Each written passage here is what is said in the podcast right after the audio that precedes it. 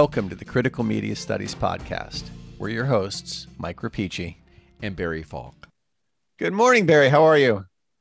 I'm doing well, Michael, and I hope you're well as well. I am indeed. Um, so this morning, we are going to be talking about Raymond Williams' uh, Culture and Society, 19 or 1780 to 1950, uh, from 1958.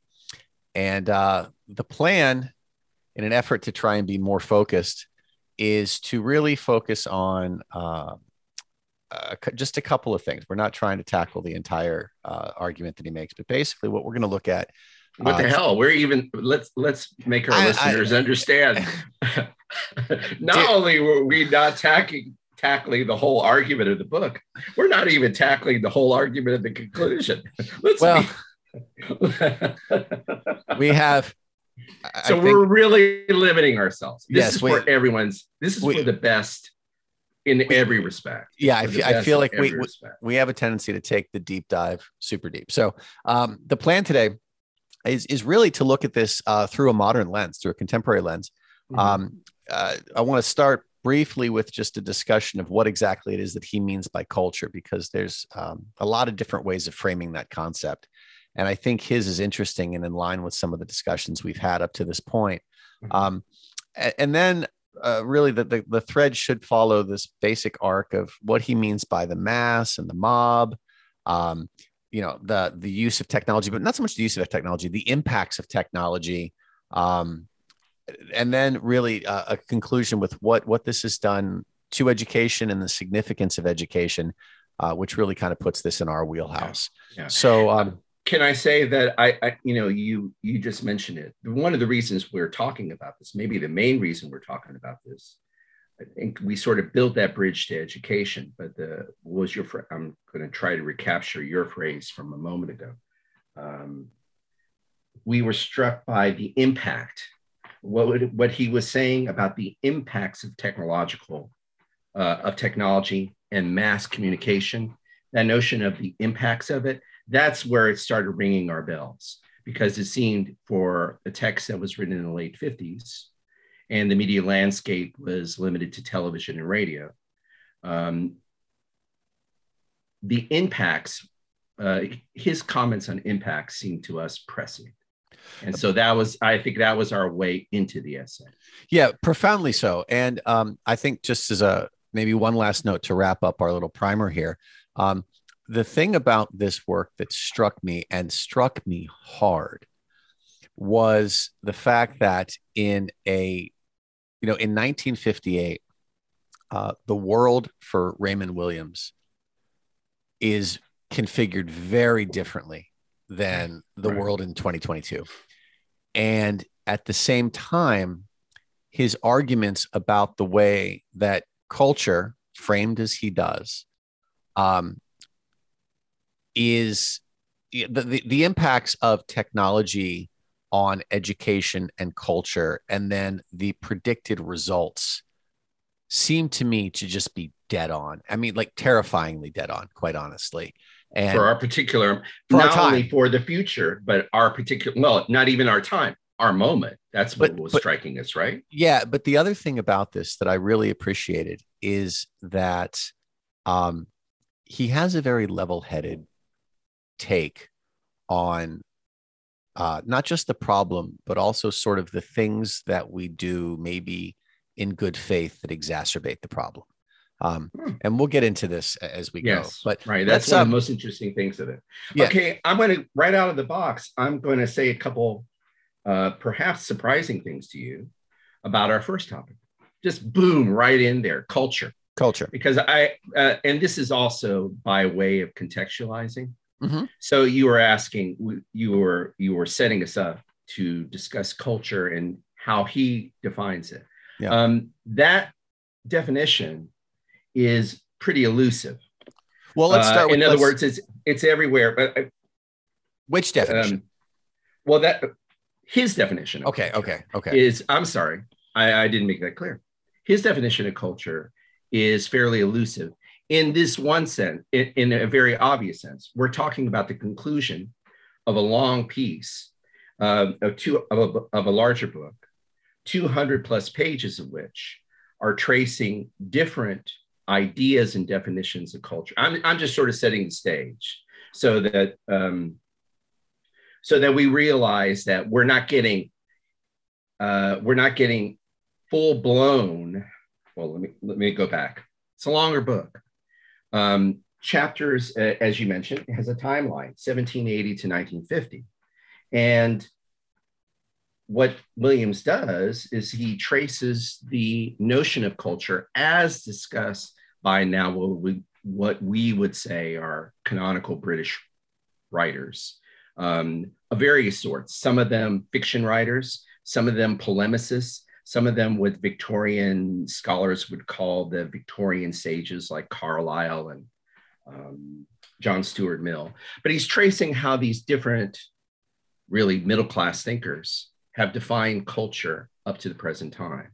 Now, and here's the surprising thing about the book. When he gets to the conclusion after this long survey, even here, he's not going to give you his complete definition of culture because by by his lights, um, the best definition of culture is a little bit vague. It's a little bit abstract because it's all inclusive. So elsewhere, and at the end of the culture and society, but also elsewhere in his work. And this is very much like the first salvo in a long career of writing on culture.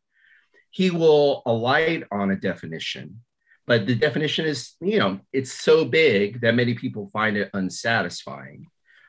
So, you know, we're going to, I, am just saying for listeners and readers of Raymond Williams, the first thing to say is that he writes in a peculiar manner. You mentioned his level headedness, but part of his level headedness in his writing, which is expressed in his writing style, part of the level headedness um, means that he's not going to give us a soundbite. So you don't have at the end, here's here's what culture is after you've been reading this 200 year survey of 200 years. Yeah. But he does give you a, a, a taste at the end of culture and society as to what culture means and he will elaborate on it. And he, in, in his larger definition provided elsewhere, is this culture is a society's whole way of life. It's close to the anthropological definition. It is. I want to sort of. Um, okay. Let, well, I hope that digression was helpful. It you was know, I, I, just putting putting it in the larger context of his work and well, the, also the book this is coming. Yeah, I mean, I, I don't want to speak for the six of you listening, but um, I, I, think it clarified it for me a little bit. Um, I am going to actually say this about his definition of culture, and then we can move on to how this yeah, yeah. plays with everything else. But um, while he doesn't provide a soundbite, I, I mm-hmm. think that he makes a few comments in here which, oh, can, sure, be, which can be cobbled together. Sure. And what I found interesting about this is that, you know, he's writing this in basically um, just before uh, Marshall McLuhan is talking about mm-hmm. the, the technological revolution and how it shapes everything. And he said, and the, the interest, and I'm, I'm only bringing in McLuhan for one very brief moment. Um, McLuhan makes the argument that we can only see our environment through the outgoing or what Williams would call the residual technological moment. Mm-hmm. And so for McLuhan, we're always looking back.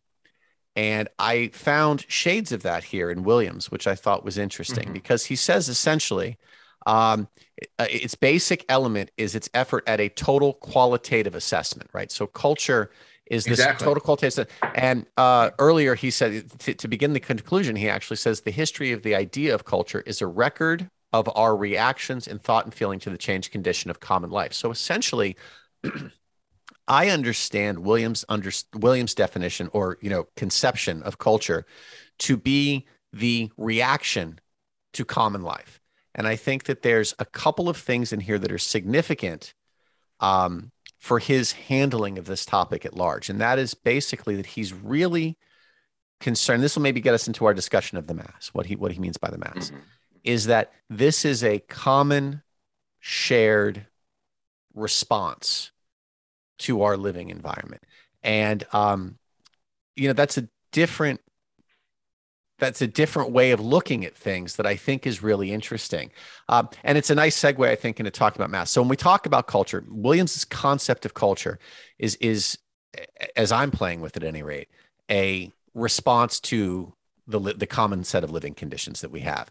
And I think implicit in this, right, is that you now are going to have stratified cultures because we're not all in that same boat. Um, so shall we take this as sort of the uh, the groundwork and maybe move on and discuss what exactly we're talking about with the masses and um, you know his equation of the mass as a mob. Um, so do you want to jump in on that, or shall I? Um, yeah, I'll jump in on that. I okay. guess the first thing to be said about his definition of the mass, and this is the brilliant stroke. I think this is one of the most brilliant um, contributions that Williams gives us, and kind of a key to Williams' methodology. I, I, well, also, oh, I, I, I, well, just real quick, I just want to jump in. I apologize for saying, "Hey, go ahead and take this," and I'm going to jump over you. Um, this is where I started to see real reflections today, um, and I, I just want to put that in now because I'm going to probably reference this for parallels to what we see today in a few minutes later on. Yeah. So th- this was a little bit of foreshadowing. Right uh, it was it was a whole lot of that was wonderful. Um, well, I mean, well, this is, I think, I think we are very much in agreement on this because I think Williams' understanding and his way of thinking about mass and what the mass means and how it impacts, to use your earlier word, communication styles, including mass communication. Um, it's really his breakthrough. So I, I'll put it this way and see if you agree. See if you agree with this. I think what's innovative and um, really a kind of a breakthrough in his definition of mass culture is that he he reveals that term instead of it being a neutral term. Like oftentimes, maybe this is more my generation than your generation, or anybody younger than me, or anybody younger than you. You know, maybe this is solely older person's definition or experience, but the the the notion of mass communication that term was thrown around a lot when i was younger especially when i was a younger academic. Um, and that term didn't seem pejorative or didn't seem like you know came it uh, this word mass seemed neutral. You know you're saying well it's mass communication. We're talking about the masses. We're delivering a message to the masses or there was a lot of discourse of masses. And in certain circles, when that word was used, it was thought that it could be used neutrally, that it wasn't a pejorative term.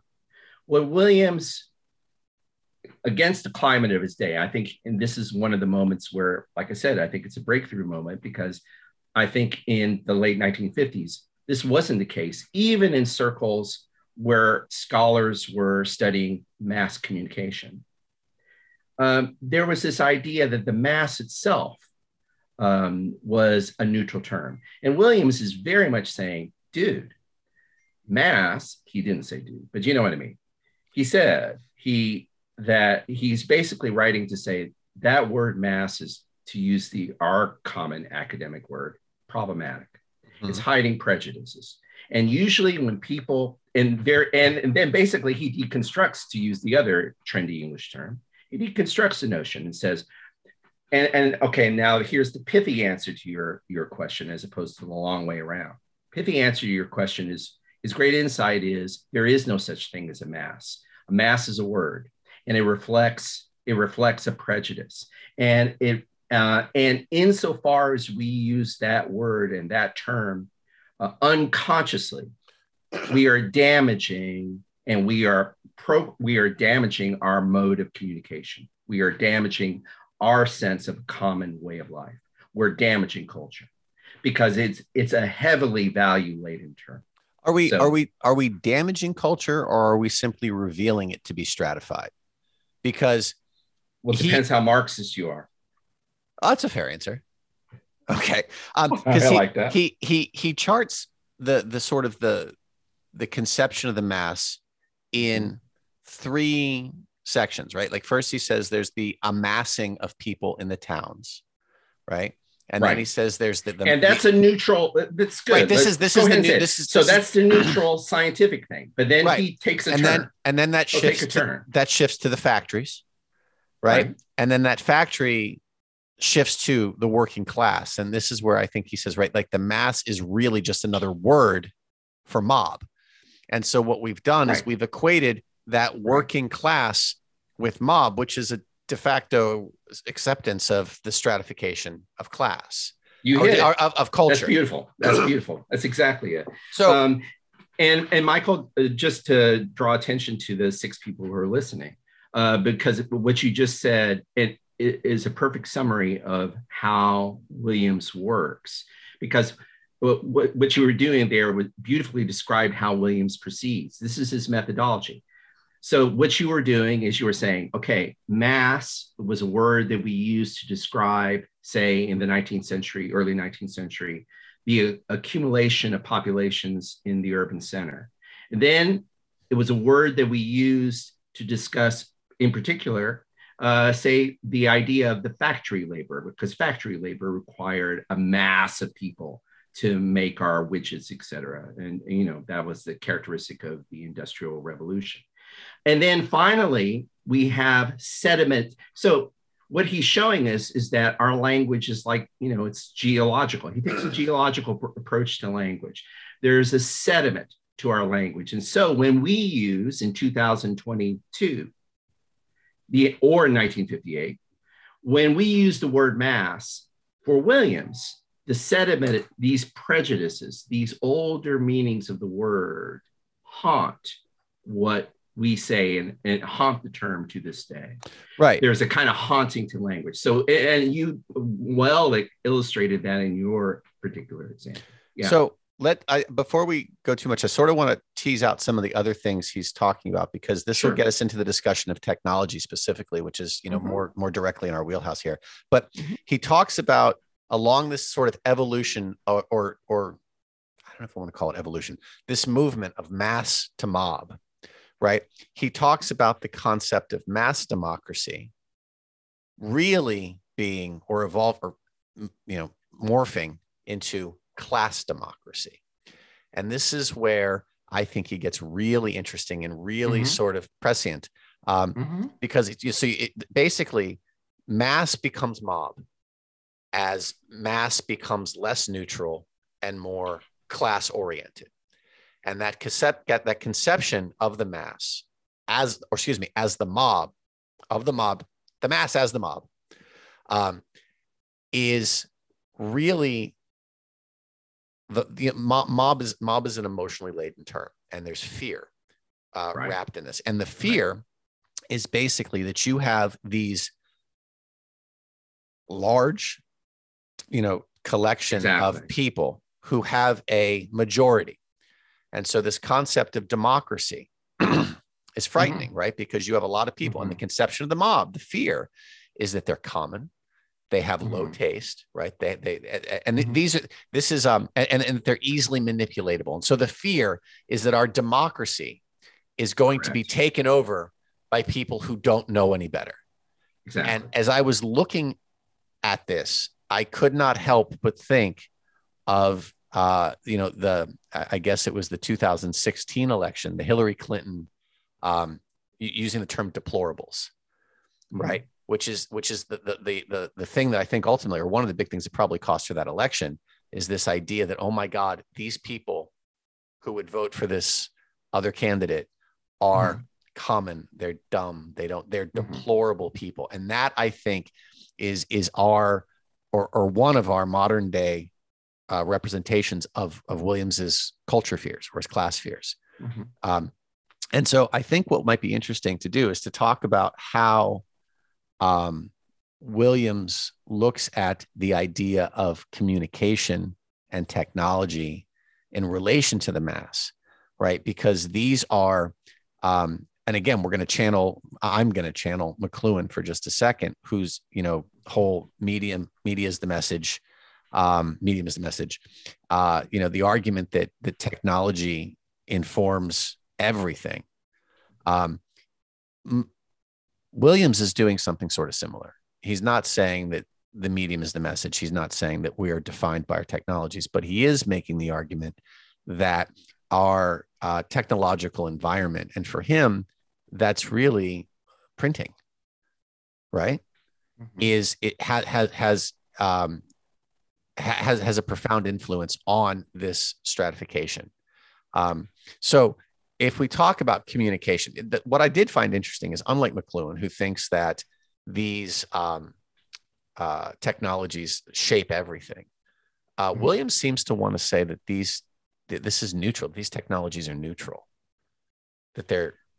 Uh-huh. I want to move like a. I want to move like a crab here because I even though I, I, I, want us to accelerate our form, forward movement and uh, and talk about technology, we're about to have a fight about technology. Oh, I like because it. as a McLuhan fanboy, I'm going to take in, and I've been a Williams stan for a little bit, but I'm going to be a McLuhan fanboy and take McLuhan's uh, position against uh, Williams in a moment because I want to go right back to what you uh, yeah, introduced yeah. about print technologies, the meaning of technology, and how technology refactors and sort of redistributes this economy that we've been discussing. And distribution distribution is yeah. key to this. I was going to say the distribution is key because that create that's the mass, right? So exactly, exactly. So what you were bringing up is really crucial. But I just wanted to, like I said, move like a crab and just do one backward movement because I liked your your gesture to 2016. And I don't want to linger on this question of the mass, but two key sentences from Williams, and he writes very clearly. So this won't be a you know a movement from our discussion to a very abstract text. Um, despite the general abstraction and formality of Williams' prose, sometimes he speaks very, and, and this is why you know this is why I think he's an enduring voice, uh, enduring writer. You can just you know nail it in one or two sentences. So let me so apropos of the deplorables. To other people, we, and that includes everybody, we also are masses. Masses are uh-huh. other people. So the mass, one of the things to take from this is that the notion of a mass is constructed by by yourself, by you know, and and and subject to group interest and redefinition and redistribution. Because uh, change your point of view, and then all of a sudden the mass is revealed. Also, what this means, directly related to your um, to 2016 example and the example of the deplorables, our language helps create mass. I mean, that's the function of using the word deplorable. That turns the Democratic voter into the good citizen, and the not, you know, the Republican voter into the other into the mass. That word has that power and that function. Well, I think that what what um, Williams is doing with the concept of mass, and I think it's smart to slow down and look at this idea that the mass is a large collection of other people, right? Exactly. And it's exactly. but it, but but there's something interesting that happens in this. It's always other people. It's always other people. It's there never, are in fact no masses. There are, in fact, no masses. There are only ways of seeing other people. He doesn't say other, but that's what he means seeing people as mass. Right. So, hmm. so, it, so again, and this I think is where your answer earlier about, well, how Marxist are you? This is always going to create a sense of alienation or exclusion, right? Because there's right. always those other people. And I think what's important, and Williams makes moves to do this, which we'll talk about in a bit, is that othering can also be um, a call to arms, right? Like in, in the sense that when Clinton calls Trump voters deplorables, right? What she's doing is mobilize is, the mass. It does. Right? It well, it does exactly necessarily because if I am an individual who is looking at this collection of others, what she has done is she has now grouped all of the I don't know, we're going to be sort of paint broadly here, all of the Democratic voters as others from a Republican perspective, right? She has given me my identity as a quote deplorable, right? But I'm still never going to be a part of that mass. I'm always going to be myself. So you know it, it's interesting to see that it's sort of like um you know a, a water balloon right? Where like you or i guess an air filled balloon. You you squeeze one side of it and the other side expands and pops out you squeeze the other side you pop out this is exactly what's happening with exactly. culture and depending on how you squeeze it you're just creating other senses of others and you said something really crucial right there um no one and, and we haven't said this so i'm glad you brought this up and let's let's underline it no one, this is Williams' other point. Not only is there is no mass, but there, there is no mass according to Williams. And mass, uh, mass, the notion of the mass is something created through language and is something we impose on others. But you already said, and, and Williams makes this point brilliantly before he delivers those summary statements. You just said it. No one thinks of themselves as a mass. No. No one thinks of themselves as a mass. So the deplorable doesn't think of themselves as they can act as a mass, as you were saying, mm-hmm. but a deplorable doesn't think of themselves as part of the mass. No, because um, because the mass no one become, thinks they are a part of a mass. No, no be, because the mass has become the mob.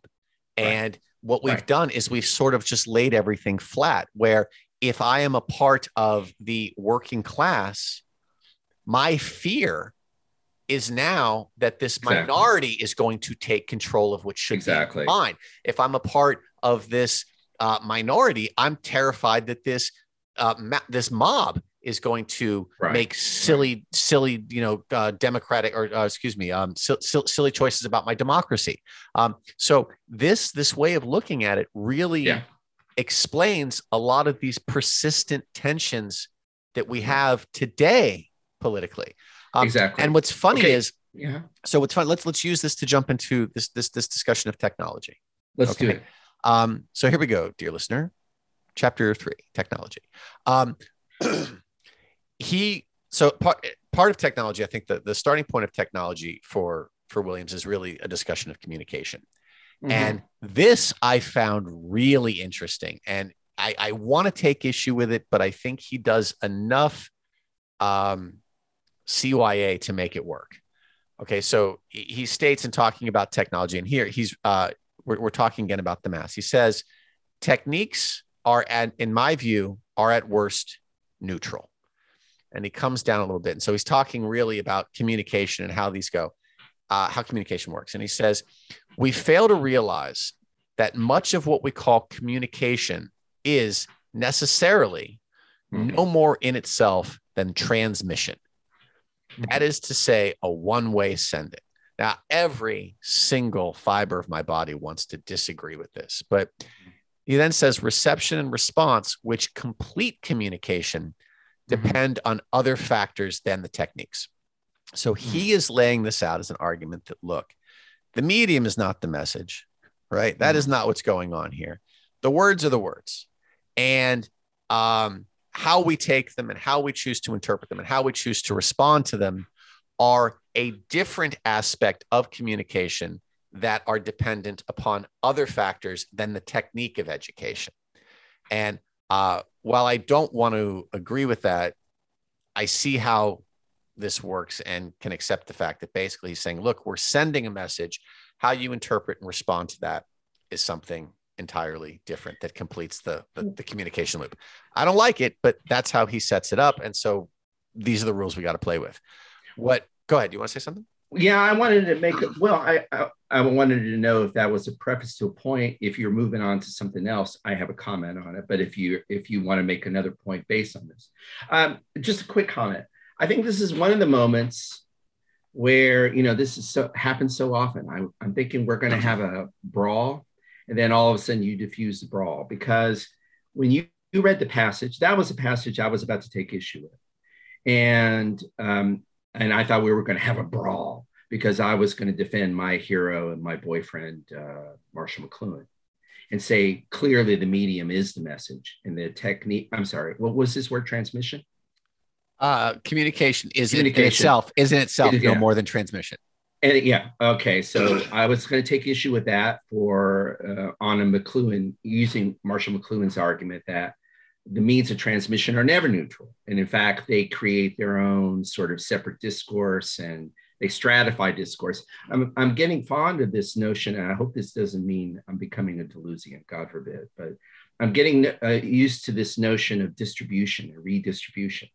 Um, I guess I believe, um, in sort of following McLuhan, I think that media, I think that one of the functions of media is to sort of redistribute our attention and redistribute attention across a population span. So I, I take I take issue with Williams' claim.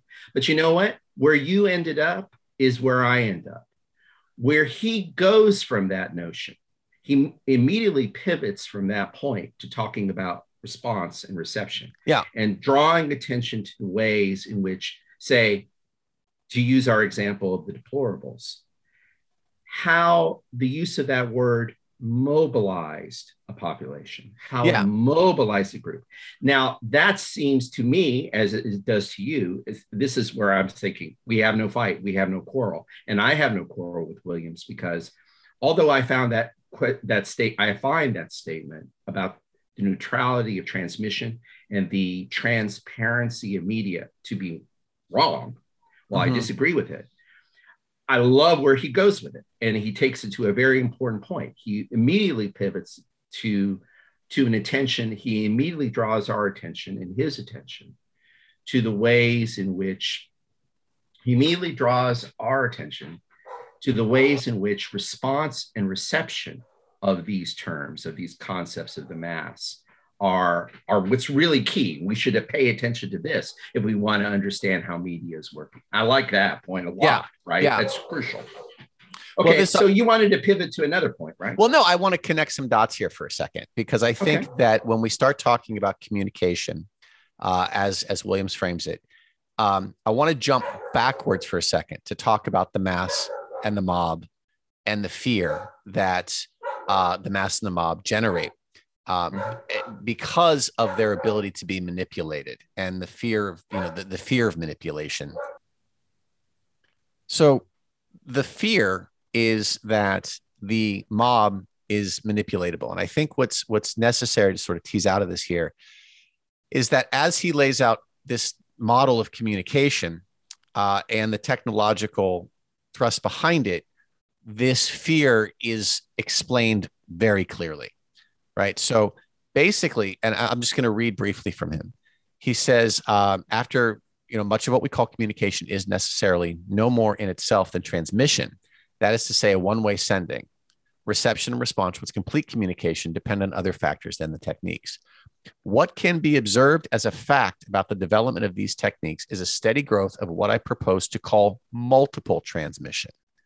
The printed book is the first great model of this, and the other techniques the, and the other techniques have followed. The mm-hmm. new factor in our own society is an expansion of the potential audience for such transmissions, so great as to present new kinds of problem. And what he's talking about here is that communication prior to these technological advancements, communication was interpersonal, right? That we have the ability in these communicative moments to monitor and to adjust our communication with this multiple transmission, right? So with printing, you've got the book, you've got newspapers. What's happening now is, and I think this is why he sees it as transmission. We are laying words down in front of people and leaving the interpretation of those words as a separate aspect yes, right. of communication right. that cannot be monitored, that cannot and, be double checked. And Williams' point is that that mode of communication was latent in print culture because obviously you can read a book and not have um, whatever you're re- the author present in the room. But now it's become wholesale and it becomes more part a part of our common experience. Absolutely. Yes, but what and this is again that shift because communication used yes. to be personal. Right. And now, as you said, it's common. It is now mass communication, mob right. communication. For a mob or a mass, depending on your perspective here, right? Who are really ill equipped to mm-hmm. interpret this. And so he talks about how this. But can... we were all, well, I got to stop you. Yeah, you are all according to his point, because when you say ill-equipped to interpret this, let's let's channel the spirit of the great uh, Raymond Williams on this. Okay. He would say that that equipment has often been that in itself um, is an opportunity. Okay, first off, when you say people aren't equipped to handle this shit, um, that's a statement or a perception that can reinforce and create prejudices. Oh, right. Not because not only you can, can, say I'm equipped.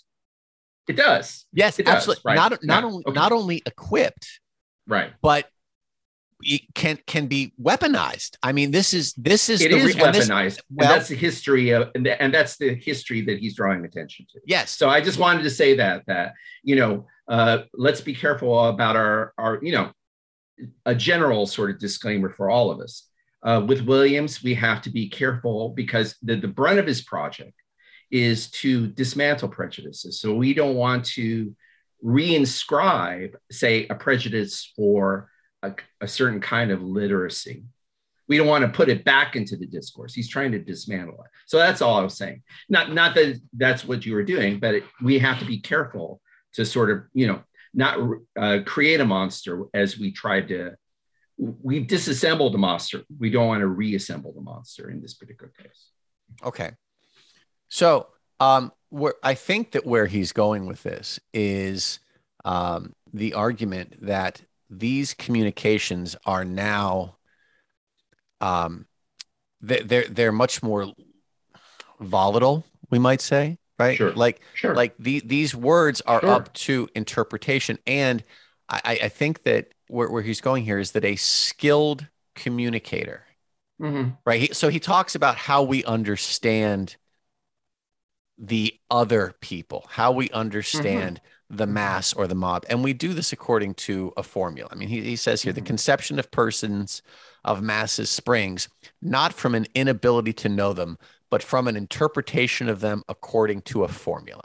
Exactly. Right. right. And this formula is our own personal algorithm, right? You look exactly. like this, you sound like this, you talk like this. So so the the skilled communicator now is going to communicate through the mass techniques that we have uh, in a way that will that will match the formula that they have of the audience and that will feed them the things that we have. They have that they that they that, that will feed them the end result that we want them to have. And i think that the the the, the common the, the modern day parallel to this quite frankly is cable news.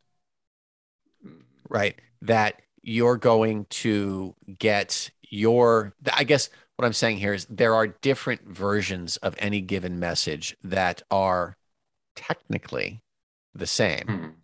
but that will be read very differently by very different groups and this applies regardless of your political orientation you know that you, you've got liberal media uh, sending their um, listeners and readers one message. You've got conservative media sending their listeners a message, the exact same content, but knowing they, they, they do so knowing that it's going to be a very different message.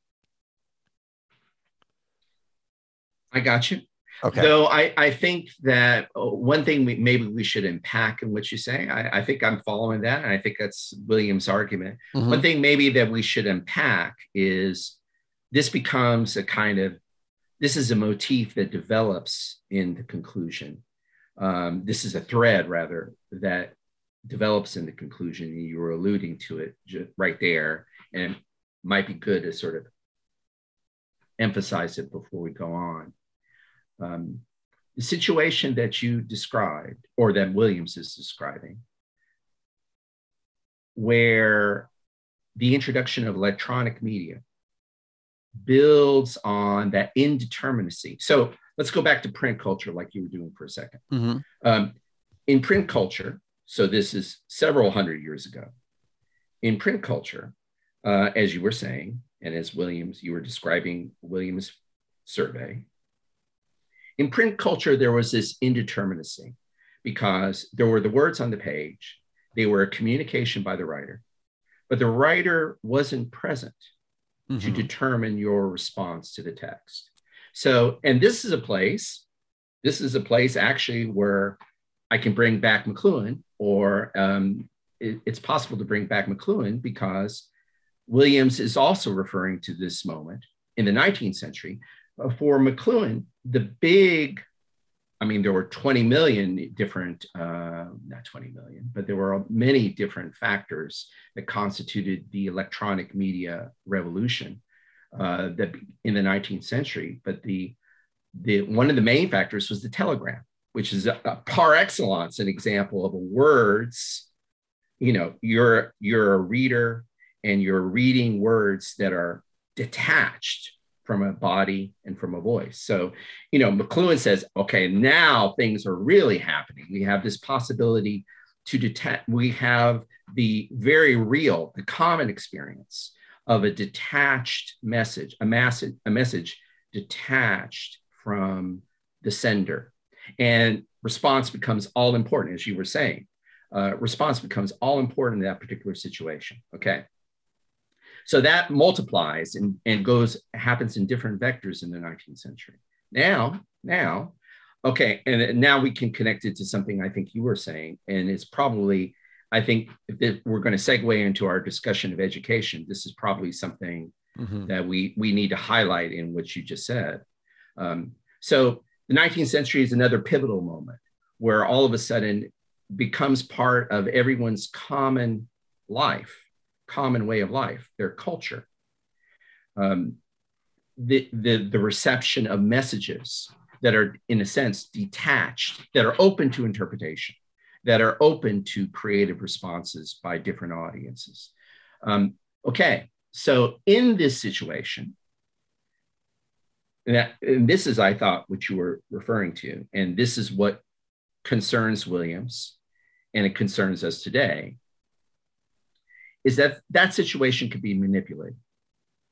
That it is possible for the person of industry, for what he doesn't call media conglomerates, but what he basically is talking about as like corporate, capitalist, corporate business interests get involved and they go into this gap and they start stratifying audiences according to in Williams' view. Is that does sound right? You were talking about the person who manipulates. You were talking about cable news mm-hmm. and how they were sort of manipulating uh, audience response. And i'm just saying that um, Williams' history of media allow you know he's trying to account for the emergence you know what made it possible for moneyed interest to intervene in this particular situation and begin the process of mass control, mass appeal. You know, uh, I'm wandering here, so I'm I'm curious as to your response. What are you What are you thinking? Or no, I I sense you're troubled, even across this distance that separates us, Michael. I sense your trouble. I sense your concern on what I said. No, Bill, I miss something. Not at all. I, am actually in, in, full agreement with you. I, I, think we can probably take, you know, so I, am I'm, I'm looking at what he says, and I think that he says this clearly. So let's let's use his words to, to, to, do this. Okay. So I said, oh, the conception of persons as masses springs not from an inability to know them, but from an interpretation of them according to a formula. Right. skips the forward. Our formula can be that of a rational being speaking our language. It can be that of the interested being sharing our common experience, or, and it is here that masses will operate, it can be that of the mob, gullible, fickle, herd like, low in taste and habit. The formula, in fact, will proceed from our intention. And so that's basically what he's saying is that um, your communication to people is going to be determined by your formula for Absolutely. understanding those people. And that is going to be directly related to what you want. And so this is this and is moneyed how, interest. Okay, let me just tie that into what I was trying to say. Yeah, yeah, yeah. Moneyed interests have a particular motive for um, for uh, communicating in the mass media market. They have interests as well. Right. You can have a corporate interest, and so that this is focusing that is creating your formula. Mm-hmm. So that's all and I think this is again that slow march towards our discussion of education, right? So, um, I think we're there. Let's well, nearly there. I think there's one last set of terms that he throws up here that I think are interesting and relevant, and that's the difference between what he calls the source and the agent. Uh, and I, I, think this speaks uh, uh, uh clearly to where to where we want to go, right? So he, in terms of the courier, right, the the the the the the, the person who is conveying the information, he he basically breaks this down into uh, two two camps, right? There's sources and there's agent. I'm I'm looking at these two terms really as a mean of pulling everything back together so that we can then talk about education. So the source is, according to Williams, is the person who is consistent in what they say and how they believe, right? So this source is likely a throwback to the old pre-technique driven communication where we've got two folks sitting in the street talking. I want you to agree with me. If you're going to agree with me that's great. If you don't that's okay. But i am going to say uh, x i am going to behave in a manner that is in accordance with x. Um, this is a very sort of uh, uh, linear, linear linearly help me out aligned just linear right? that's it's probably linear that, we're going to That's invoke, too simple, right? We're going to invoke, too we're, fucking simple. Yeah. We're going to invoke Occam's razor. It's a linear perspective. Okay. The agent, on the other hand, is the person who works in the service of someone else and spreads their message regardless of their opinion. And I want your your your input on this, right? So he says, so this is basically a spokesperson. And he says these agents are necessary in larger institutions such as government, such as uh, though this is you know comes after his time but he would argue that this was the kind of person you need at the news desk or at the uh, you know your spokesperson for your head of a company mm-hmm. or or or your mm-hmm. you know your your your your your your your governmental spokespeople. So mm-hmm. the agent is the person who will relay the message independent of their own personal feelings. And he says there's two types. There's good agents and there's bad agents. Right? And he just says the bad agents a case for the law, right? That's that's that's something that he doesn't really dig into. He says the good agents, though, he says, are a matter of culture. So the person, and I think what he means here, and if you're, um, let me see, uh, da, da, da. Um, agency in the simple case is necessary in any complex administration. It is mm. always dangerous unless its function and intention are not only openly declared, but commonly approved and controlled. He wants this, democracy. He wants if democracy. this is if this is so, yeah. the agent becomes a collective source, and he will observe yeah. the standards of such expression if what he is required to transmit is such that he can wholly acknowledge and accept and recreate it in his own person. Absolutely. Right? So he says that bad pe- people who do that badly are a case for the law. People who do that well are agents of culture, right? They are Absolutely. representative of the larger uh, sort of understanding of the world we live in. You're making me realize his other great invention here and in his other work, Williams' other great achievement in culture and society. Um, and also in the book that follows, and really all his, the book that follows is The Long Revolution, and actually throughout his career. You know what I'm realizing after, especially after your last précis, really the thrust of his closing argument is this. He, Williams wants us to question our use of the word, our unconscious use of the word mass, because it's too often associated. It still uh, bears the burden and the weight, the prejudicial burden of a term that originated in the English discourse in the 18th century, the mob, so the mob, all the valences of the mob, the mob was something hateful in 18th century British discourse. And those valences get carried over in the 19th century in the mass. And this is, but you're making me aware of Williams' great achievement.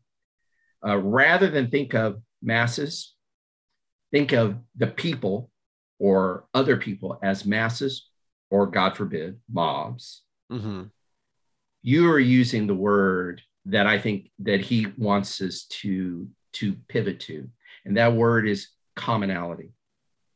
That our current trendy word, the commons, which has become a rallying cry for leftists in the last 20 years. talking about what we all share in common and references to the commons. That's what Williams really incredibly presciently is, is gesturing to. Don't think of other people as a mass. Think of instead the commons to which everyone has access or should have access to. Mm-hmm.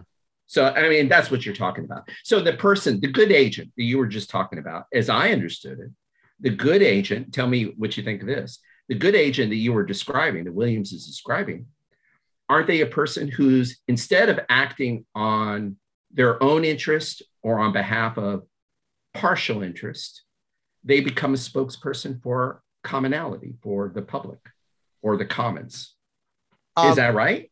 Ideally, yeah, that's right. But, but see, but but but I mean, he is talking about ideally because he's making a distinction, as I understood it, between good and bad. Well, I, I think no? he so so he's making that distinction, but what happens here, and mm-hmm. um, is that he he then pivots and says, "Here's the problem: our technological means have mm-hmm. vastly outstripped our educational systems." Yes, and right. so for all of the idealism, there mm-hmm. is a rift. There's a there's a there's a break, and that sure. break is going to prevent us from ever realizing ideal. And it, again, I think that so what what he understands is this sort of technological educational uh, um, gap mm-hmm. is um, that that's that's just a matter of fact for him. But he mm-hmm. the re- the rest of this is predicated upon this sort of ideological um, uh, fairness or sense of well-being. What I think is interesting about this, um, mm-hmm. and again, I said this at the beginning of the podcast.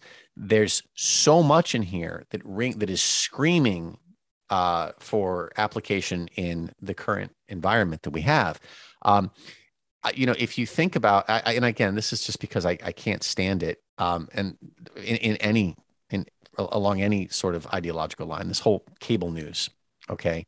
He says that, you know, the agents need to be, it's dangerous unless it's function and intention, not only openly declared, but commonly approved and controlled. Right. Yes. When you introduce profit mm-hmm. and you introduce profit into mm-hmm. a stratified culture, or another way of saying a stratified culture, into a class society, mm-hmm. right? um, that is divided along a number of different formulas, right? Like these people mm-hmm. are this, these people are that. You get the absolute obliteration of the good agent, right? Mm-hmm. Because mm-hmm. your service is no longer into some, I, you know, is, is no longer chasing some capital T truth. It's now chasing a capital P profit. Um, and mm-hmm. that and that's and that's the system in which we work. I mean, I had a really interesting discussion the other day with somebody about uh, you know, the, these situations where you look at politicians and you look at record, you know, tapes of them five years ago saying X, and then you look mm, at them mm-hmm. six months ago saying uh, absolutely not X, and then six months from now it will be ah why You know, I mean, and, and this again, this is this is largely independent, not entirely, but largely independent of uh, political affiliation. I mean, there's just there's there's no there, there's I don't say there's no I can't say that there's there's scant allegiance and consistency. And how do you explain that? And the explanation for that, I think, has to get tied back to profit, to to you know the the to, mm-hmm. to, to, getting what you want essentially. Mm-hmm. Um, and so if we you know which again, just to try and tie a bow on what's quickly becoming messy. Um, this gets us back into the fear of manipulation. This gets us into this explains the distrust of others. This, I think, his conception of culture and when you look at that co- conception of culture and then you apply the, um, the, the, the, the way that communication works and the way that essentially propaganda functions within mm-hmm. this system, you, you get a fairly uh, clear understanding of how some of these frictions and tensions exist. What we haven't talked about yet, uh, but that I think is a direct uh, or a logical next step from this, is education. So he says, one problem, or our problem, is one of adapting our social training to a widely literate culture. It is clear that the highest standards of literacy in contemporary society depend on a level of instruction and training far above that which is commonly available. Right. So basically, what he's saying here is that um, you know, we've got this shift in communication from being personal to being mass oriented. And that the level of education that is required to prevent the mass from becoming the mm-hmm. mob mm-hmm. Mm-hmm. is simply not there. And let me, mm-hmm. I'll, I'll, let me let me go just a little bit more through here, and then we mm-hmm. can play with this, and we can probably wrap up soon. Um, he goes a little further. Right, at, uh, the danger of such a judgment is that it offers a substitute right. Okay, let me just do this. For the reason it is still much too early to conclude that a majority culture is necessarily low in taste. So he's like, we can't conclude that the mob is low in taste. The danger of such a judgment is that it offers a substitute righteousness, the duty of defending a standard against the mob. Right action is not of this kind, but is a matter of ensuring that the technical changes which have made our culture more dependent on literate forms are matched by a proportionate increase in training for literacy. Oh my gosh. In its in its full sense. It is obvious yeah. that we have allowed the technical changes to keep far ahead of the educational changes. Um, ah. Um, and the reasons for this neglect, which in its own terms so plainly foolish, lie in the combination of interest and inertia deeply rooted in the organization of society. So let me stop there. And basically, this to me. Let me interrupt you. Raymond Williams, Meet Trump America, Meet Biden America, 2022 what you just described. Oh, I think absolutely. I think this yeah. is where we are. You this know, is where we are. This is Biden America. This is Trump America. But see, here's the frightening reality, right? What what he's saying is that look, we are not equipping our public. I'm going to use that word instead of mass or mob. We are not equipping the public, which is probably a mistake to use, but with the intellectual faculties to exist autonomously.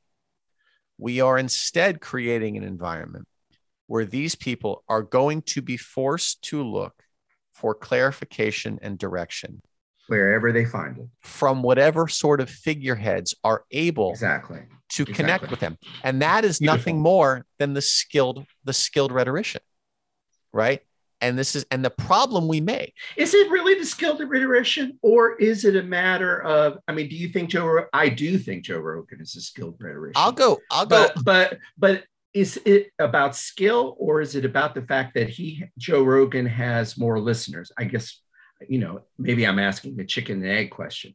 I i know i take your point but i'm just sort of i'm wondering about it. Um, um, i'm just sort of trying to clarify for myself.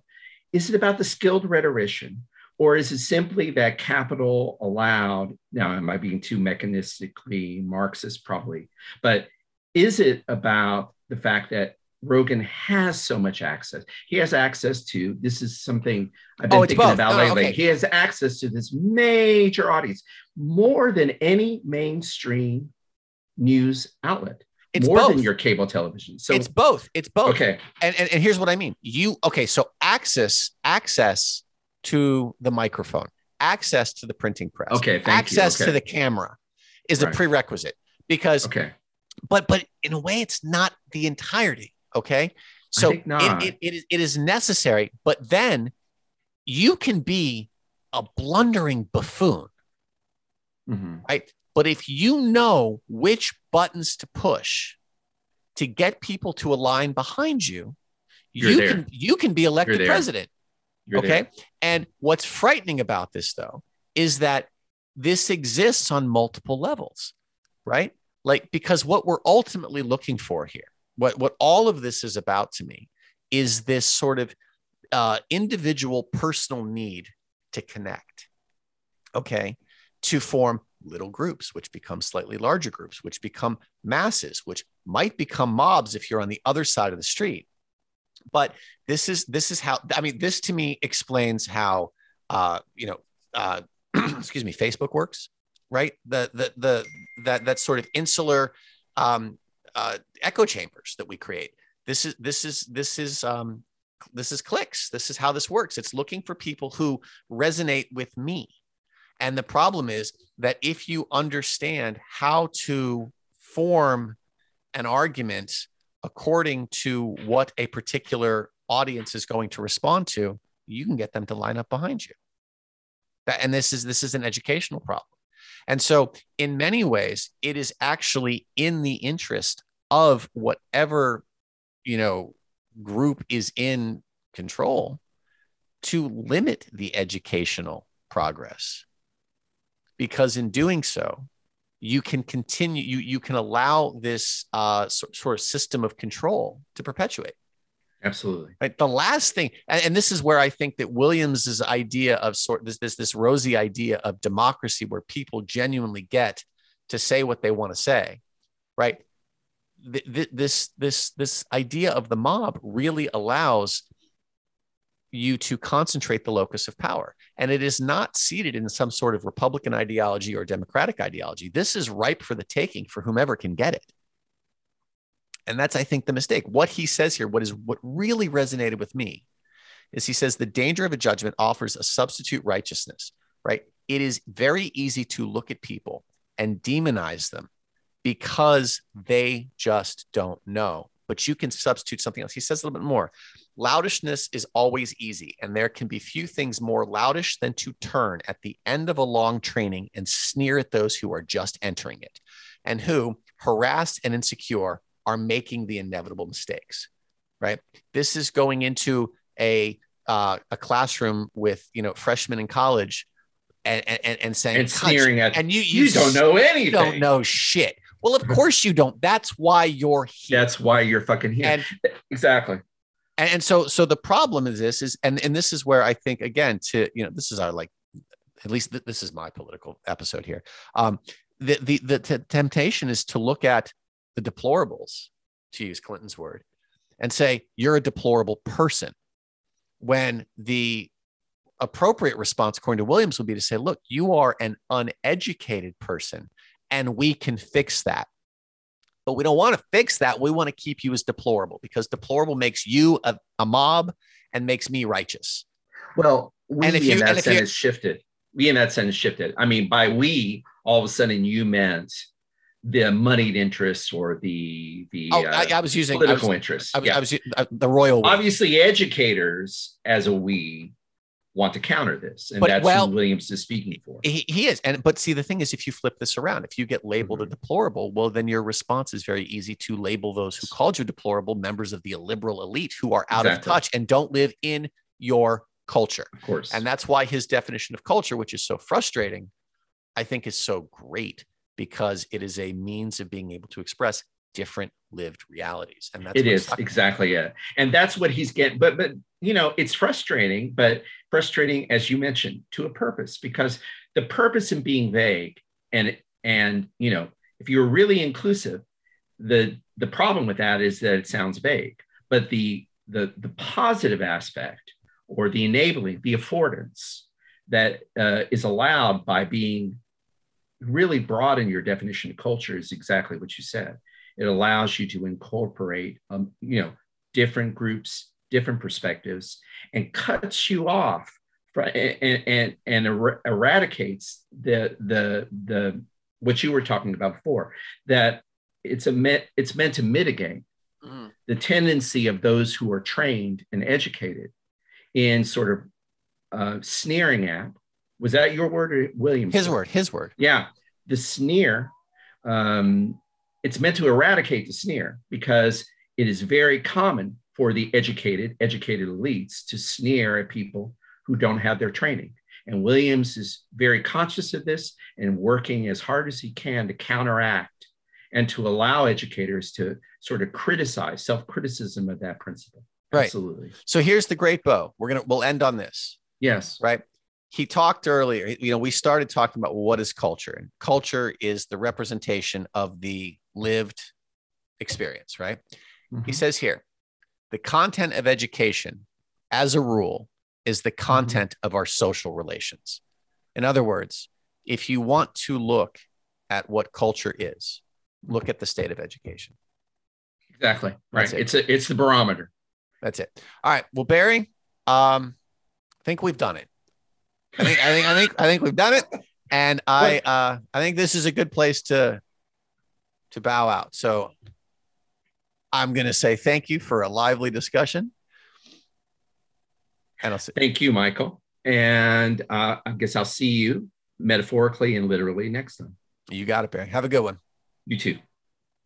Thanks for listening to the Critical Media Studies podcast. To find out more about the show, check out our webpage at criticalmediastudiespodcast.com.